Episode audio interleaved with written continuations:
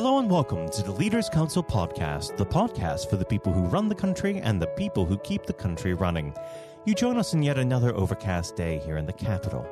I'm Matthew O'Neill, and today, as always, we ensure that we have a variety of distinct perspectives on leadership. First, we're joined by Jack Good, Managing Director of Reuseabox, a company that provides sustainable packing solutions that promote a more circular economy.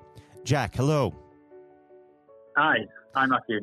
Well, thank you very much for coming on the program today. Now, normally we'd get straight into the subject of leadership, but considering the ongoing COVID outbreak, we should start there. How has this affected your business? I think it's affected us massively. If we go back into explaining what we do, just so people understand, so we're a cardboard box supplier. And that industry has been really massively affected by an increase in demand as a result of COVID. But we do it a little bit differently. So it's all about circular economy. So actually a reuse model. So instead of supplying brand new boxes, like all the other companies out there, and manufacturing them and cutting down trees to do that, we make it possible for companies to reuse each other's cardboard boxes. So we're more of like a supply chain solution. Mm-hmm.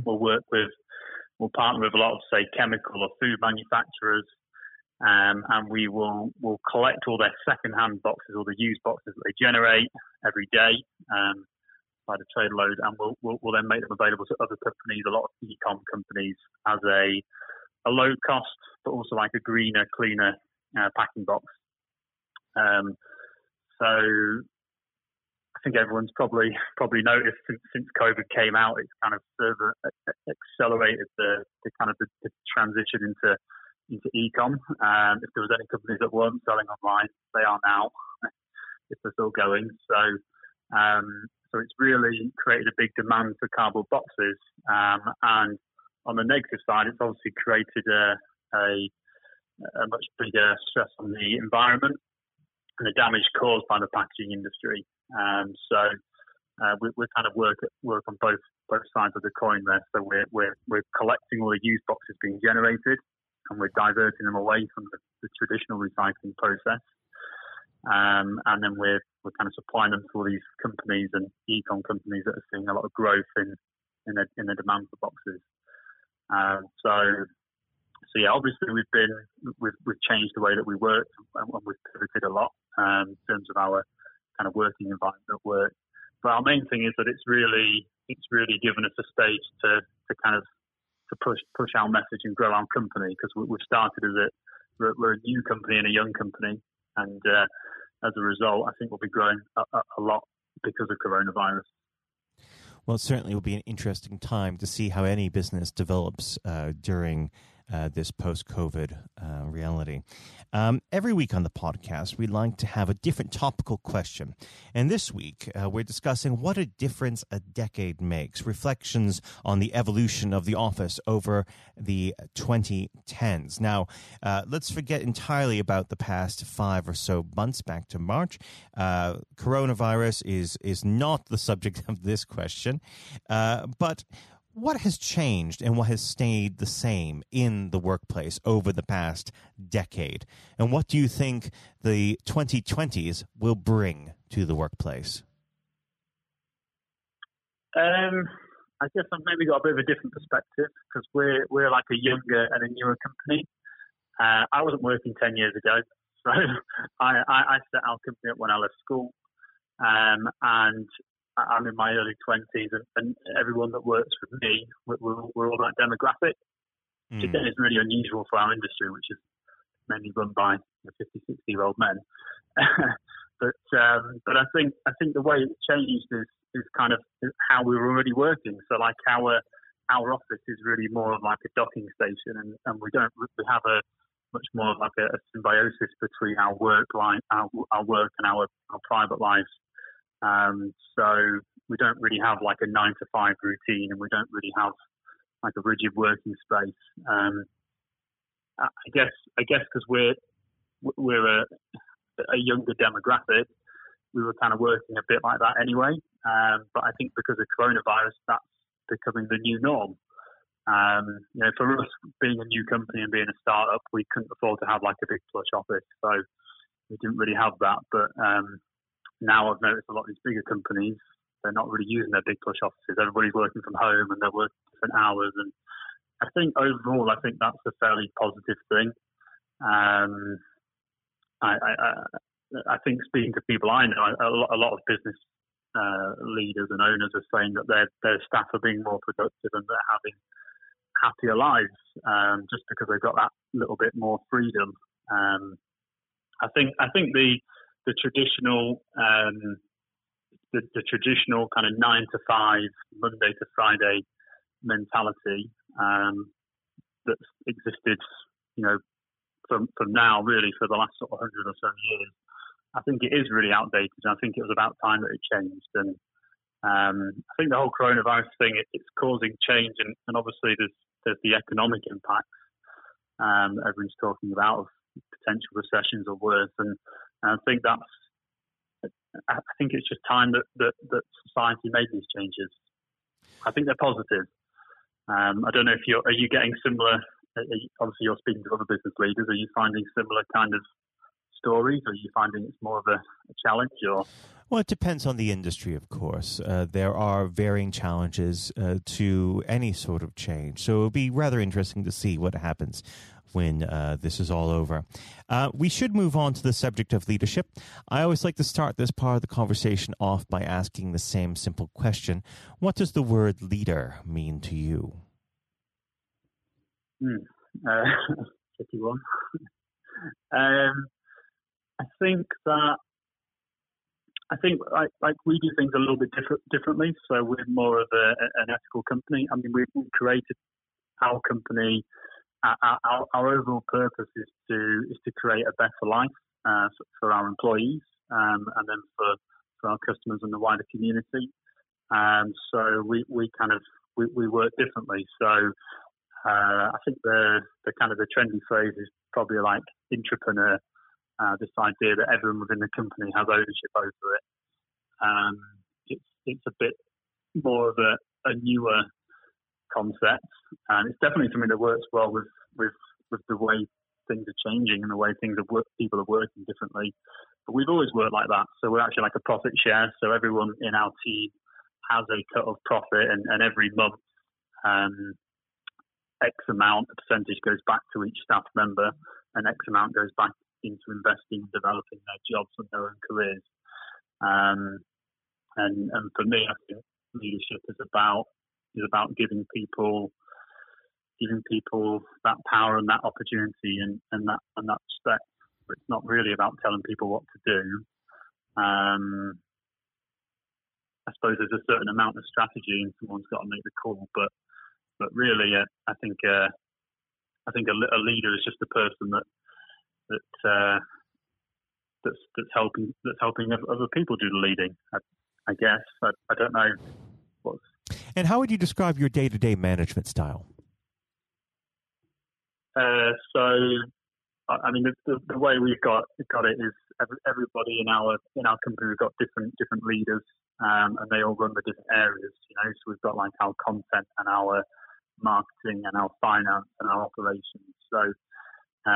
It really is. It's not so much of a. I don't know. I guess we're a lot more easygoing with what we're doing, and we're not really working like a lot. So you prefer to have a more collegiate atmosphere rather than a structured atmosphere. I think so. Yeah, because I think it lets people become more creative. It certainly gives people less stress. And I think when people are less stressed, I think they end up being more productive. Mm. I think one of the main things that I do is I work really hard at getting the metrics out. That's definitely my job. So we'll have regular, kind of like stakeholder meetings and reports, and we're getting really tight tracking as to how well people are performing and what they're doing, and It's really good when people make mistakes, as long as we can highlight that and go through it. So I don't know. I guess maybe a leader is someone that should help people make mistakes and make sure they understand why and help them overcome them. Now, unfortunately, our time together has drawn to its close, but before I let you go, Jack, what does the next 12 months have in store for Reuseabox? Reuseabox? So we recently brought out a carbon footprint tool. So it's a completely unique thing. No one else has ever done this in the world. And using environmental consultants and an academic study, we're able to prove the environmental impact that we can give our clients and our customers when they reuse our boxes. So the amount of trees saved, the amount of water saved, CO2. And we want to use that to help companies become more sustainable, to try and take it to a larger stage, more of the corporates. That's our vision over the next 12 months at least. We'll see how that goes. Well, Jack, I'd like to thank you very much for coming on the program today. It's been an absolute pleasure to have you. And, of course, we'll have to have you back at some point in the future. Jack, thank you. Thanks, Matthew. That was Jack Good, Managing Director of Reuseabox. And now, if you haven't heard it before, is Jonathan White's exclusive interview with Sir Andrew Strauss. Hello and welcome. I'm Jonathan White, and today we are joined by Sir Andrew Strauss, former captain of the England cricket team and former director of cricket at the ECB. Sir Andrew, thank you very much for joining us today. Real pleasure to be here. Thank you. The pleasure is all of ours. You know, Andrew, you've had a distinguished career, as I said, both on and off the pitch in English cricket, recognised not least with your knighthood for services to sport just last year, so congratulations on that. Yeah, thank you. Now, there have been ups and downs in the career, like any career, including public and private disagreements with certain individuals. And on that front, I think what everybody wants to know, have you finally forgiven Marcus Trescothick for giving you that stupid Lord Brocket nickname? Well, my recollection was that it wasn't Marcus Trescothick who gave me that nickname. It was actually Mark Butcher.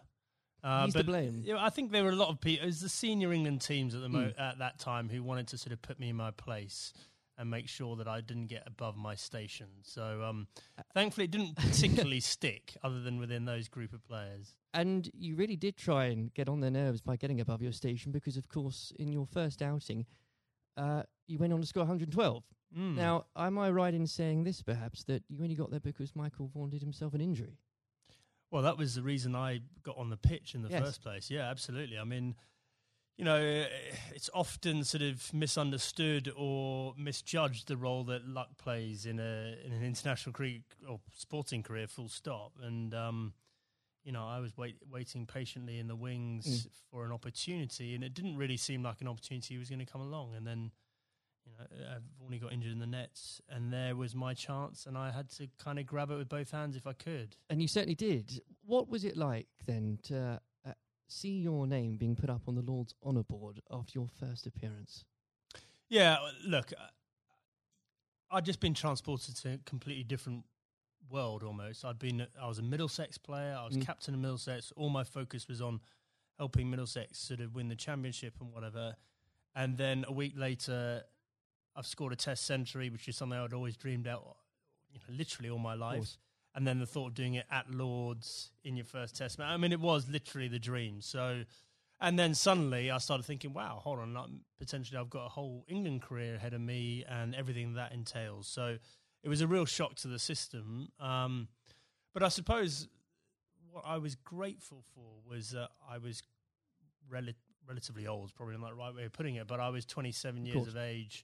I was pretty comfortable with my own game, and I was also, I think, mature enough to understand that this was a great opportunity for me, but not to get carried away with it, which is unfortunately what happens with a lot of younger players. Without a doubt, and I think in those early years of your career, it's so important, I think you'd agree, especially when you're learning from other more experienced people, and this can be true of any field, whether it's sports or politics or business, to have somebody there that you can rely on or look up to for guidance. In those early days, was there somebody that you could say to this day that, thank goodness they were there for you? Well, I think in preparing me for international cricket, Justin Langer was a massive source of advice for me. So he was captain of Middlesex a couple of years beforehand and really helped me understand what I needed to do to get there. But then I think on the day-to-day basis, my wife Ruth played a huge role, you know, just in terms of, because I think there is that real danger that you get carried away with it and you think international sport in that goldfish bowl that, you know, you're more important than you were previously, or that whole world is the real world. And obviously all we know is that the real world, nothing's changed other than other people's perception of you. And you need that grounding. And again, that can be true of so many different areas of life. I think so, yeah. I mean, very easy to get caught up in it and end up doing different things, being with different people, sort of trying to enjoy everything that goes with international cricket rather than focusing on the actual international cricket. And itself. In those early days, Andrew, there were lots of examples where you could have got carried away because that team accomplished so much. I think for a lot of people, the 2005 Ashes series is one of the greatest sporting moments of this country's history. Now, we could chat for hours about that, but I know I wouldn't be allowed to, and you've got other places to be, so we can't do that. But if I may, I would love to ask what your highlight was personally for that, but perhaps more importantly, as a team, how were you able as a group to deal with the pressure no doubt you were feeling?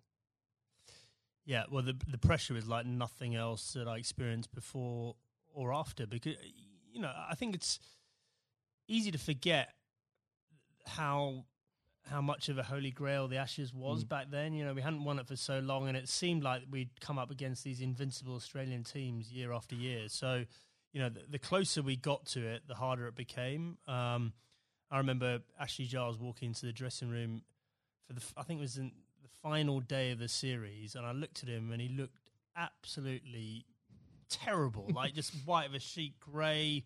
He looked like he'd aged about 5 years. I went, God, Charlie, you're not looking too good.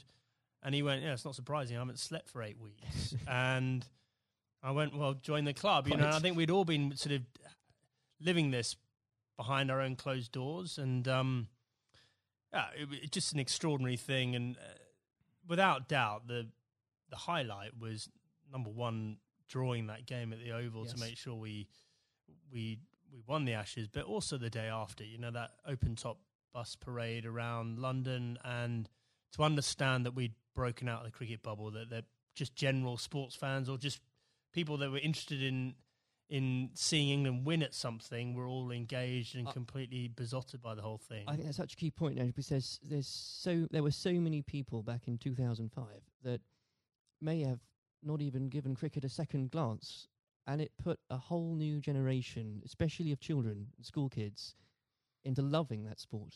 And so beyond the actual competition itself, what a fantastic thing to be able to say was accomplished for absolutely. Everything you say there is absolutely right. Like we just sort of opened the doors of cricket to a whole new generation. But probably more importantly, it was the one and only time in my life that I got papped outside a nightclub that night when we were celebrating. You know, I felt like I'd really arrived as a celebrity. Yes. It only happened for that one night, unfortunately.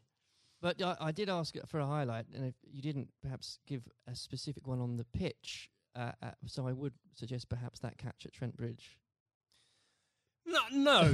I mean, the catch at Trent Bridge was, you know, you see a ball, you stick out your hand and it goes in. I think my personal highlight was I scored 100 in that fifth test match under real pressure. And that was one that, you know, that wasn't a moment. That was a number of hours, and I had to dig pretty deep to do that. Now, obviously, not that long later, and you were lucky enough and privileged, I'm sure, no doubt, to serve as captain. And whether you like it or not, you become the focal point of criticism. You looked on up to and relied upon to be strong, especially when the going gets tough. You become a leader in many senses of the word. During your time as captain, what qualities does one require to fulfil that role? Well, a fair amount of resilience for starters. You know, you're absolutely right. You know, I remember when I got the role, it did feel like biggest sort of poison chalice of all time, and that, you know, sort of a litany of England captains had sort of been churned up by the job prior to me taking over. So there was that sort of realisation this is going to be a tough thing to do, and you're going to have to dig pretty deep. But I think actually the most important thing was sort of just pushing all that noise to one side and just clarifying, okay, if I'm going to do this job, what is it that we really want to achieve out of this? Mm. And so suddenly that becomes a bit more exciting and a bit more enticing, the idea of, well, we can do something that's never been done before here, and I've got the opportunity to play my part in that. So, I think that was a big part of it for me. I think a lot of those qualities around leadership, I don't think you have them until you're in that situation. Absolutely. And it's very hard to prepare yourself properly for those sort of situations. And when managing a team, you're required to manage, of course, what some people could call big personalities. Others could use different, shorter words. How poisonous can it be, when players, and indeed, and this applies again to so many different areas of life, when individuals think they are perhaps more important than a team? Well, I think probably worth broadening out that a bit. I think there are all sorts of different people that you have to sort of contend with in a team environment, and the job of the leadership or the management is to try and sort of gel them all together and get them bought into what you're trying to do and whatever. So, there are some people that are a bit more self-absorbed. There's some people that are slightly more maverick in the way they view the world. There's some people that are very quiet. There's some people that are, perhaps very worried about what might go wrong. And so you've got to try and understand all these people individually and try and get the best out of them. But there was definitely a line there for me in terms of embracing difference up to the point where someone following their agenda was going in a completely different path from the team's agenda. And, if and when that happens, that should be a problem for a leadership. And if it isn't a problem, then you're not doing your job properly. Absolutely. And with all that in mind, actually, and perhaps this is a bit of a mean question, but what advice would you give to others in a similar position, leading a team, being looked up to? What would be the key advice you'd give to them, and that you couldn't really do without it? Just generally about leading a team? I think so, okay, yes. Number one thing about leadership, I'm absolutely certain about this, is that the people you're leading need to know that you care about them. Mm. And if they genuinely believe you've got their best interests at heart, they will forgive all sorts of other inadequacies you might have, and I definitely had many. Because they'll know your heart's in the right place, and they'll feel comforted. There'll be a degree of sort of psychological safety or whatever you might term to make sure that the team comes together when the going gets tough. If they genuinely don't believe you care about them and you're in it for yourself, doesn't matter how charismatic you might be. It doesn't matter, how gregarious and how impressive you might be as a person, they will be wary of you, and they will start looking after their own interests very quickly. Now, in 2015, obviously, you were appointed as director of the ECB. You took some pretty major steps early on. You brought in Trevor Bayliss as coach, was brought in. You put a much greater emphasis on limited overs cricket. Now, in the abstract, what had you identified that needed to be changed for English cricket? And were there qualities that you had developed, you'd found out you had as England captain, that you were able to bring over to the job? Okay, so the first thing was we had this unbelievable opportunity of the World Cup on home soil in 2019. Firstly, I was sick and tired of watching us make the same mistakes in World Cups, and this includes my time as captain. We just kept it on sleepwalking our way into it and pretending everything would be all right on the night, and it never was. And so I definitely made it our priority to win that 2019 World Cup. I thought that was more important than anything else that was going to be taking place in my tenure. And I knew in order to do that, we had to completely shift our perception of white ball cricket. Quite a radical shift from what we were coming from. Yeah, but the rest of the game had moved on, and the rest of the game had understood that white ball cricket was playing an increasingly important role in both financially, but also in terms of players' focus and interest. Yes. And we had to move. In fact, we didn't have to move at times. We need to get ahead of the time. So, you know, we had to completely shift out both our philosophy but also the way we played in order to do that. And I was very lucky having both Trevor Bayliss and Owen Morgan, who were prepared to sort of role model that and lead that through. And the second part of your question around what had the England captaincy sort of done to prepare me for the role, I think I was comfortable leading. I knew the environment. I knew what I was getting myself into. And in the early days, I could leverage some of the relationships that I had with the players. But actually, I found it a very different challenge because you are so far removed from what's going on the ground. Right. And so, you know, you're relying on other people to have to, you know, buy into what you want to happen and then do it themselves. And often, you know, in different time zones and different parts of the world. So that was a very new experience for me. Well, I think the strategy paid off, and I don't know about you, but when watching that World Cup final, again, as so many people did in this country, it's once again inspired another generation of especially school kids who, again, might not have given cricket a second look, who have now become avid cricket fans. I know of some, and what a wonderful thing that must be. Yeah, it was an incredible day, wasn't it? I mean, I think in our vision, like when we're talking about the opportunity of winning the 2019 World Cup, I had this vision in my mind of Lord's on a sunny day and a close finish and the incredible kind of, you know, emotion that went with it. No one could have dreamt how it played out. I've never seen a game of cricket like that in my whole life, and for it to be the World Cup final was quite extraordinary. I know some fantastically avid cricket fans who were Googling there and then what exactly the rules became, because I... Yeah, well, so was I, actually, yeah. Absolutely. Now, Andrew, in your wife's memory, you established the Ruth Strauss Foundation last year. In doing so, whether you'd admit it or not, yourself and the foundation has become an inspiration to thousands, husbands and wives, mothers and fathers, sons and daughters. Please do take some time, if you wouldn't mind, Andrew, to explain to the listeners the work the foundation does and what it's been like to lead a project like that. Yeah, thanks. Well, look, I mean, we obviously had a very tough journey as a family. First of all, Ruth being diagnosed. Ruth was someone that was always well.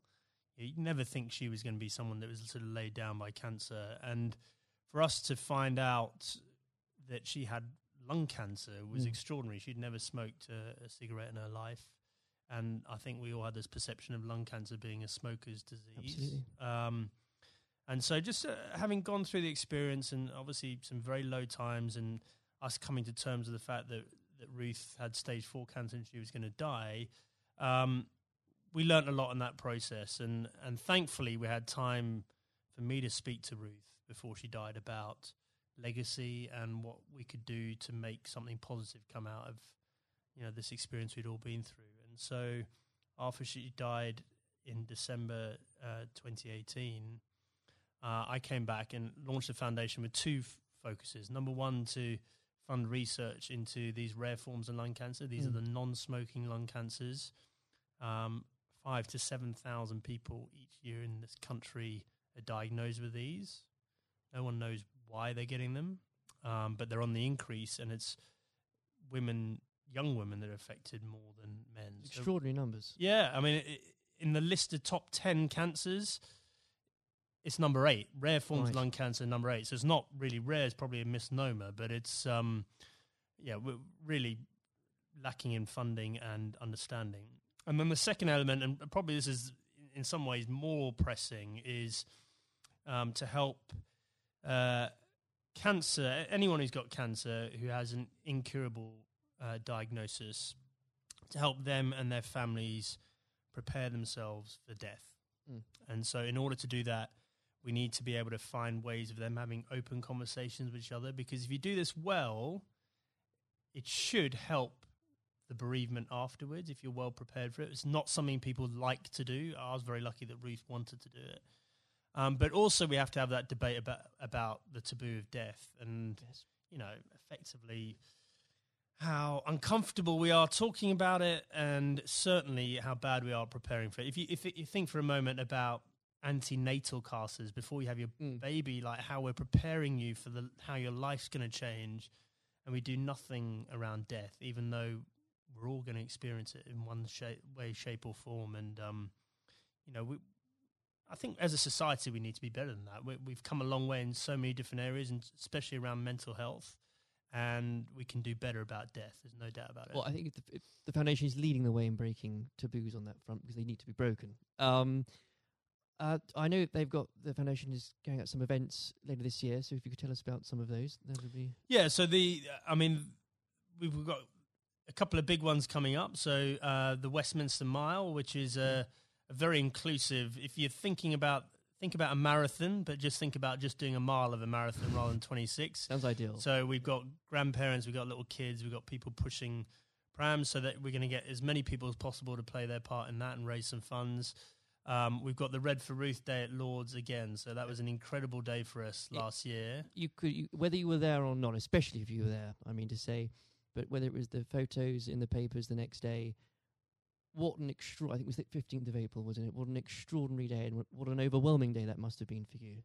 Yeah, absolutely. Well, I mean, you know, an Ashes Test match is a big day anyway, yes. And then for us to have that extra element of the Red for Ruth Day, and to see the wave of support, you know, I myself and the boys were incredibly profoundly affected by that in a good way. You know, we felt so much love and support there, and then the foundation is directly benefited hugely by the funds raised, and we want to take it up a gear this year and make it more of a community thing, not just the day at Lord's. I even saw some of the stuffiest members of the MCC, Andrew, wearing red. So what an extraordinary thing. Yeah, well, a lot of them wear red trousers anyway, I think. But no, absolutely, you know, they were right behind us, and you know, we really want that to be something that's embedded in the English summer, just like the McGrath Foundation Days in Sydney in Australia. Well, it's been a complete inspiration, and I very much hope we can talk about that perhaps late in a few months as well. Absolutely.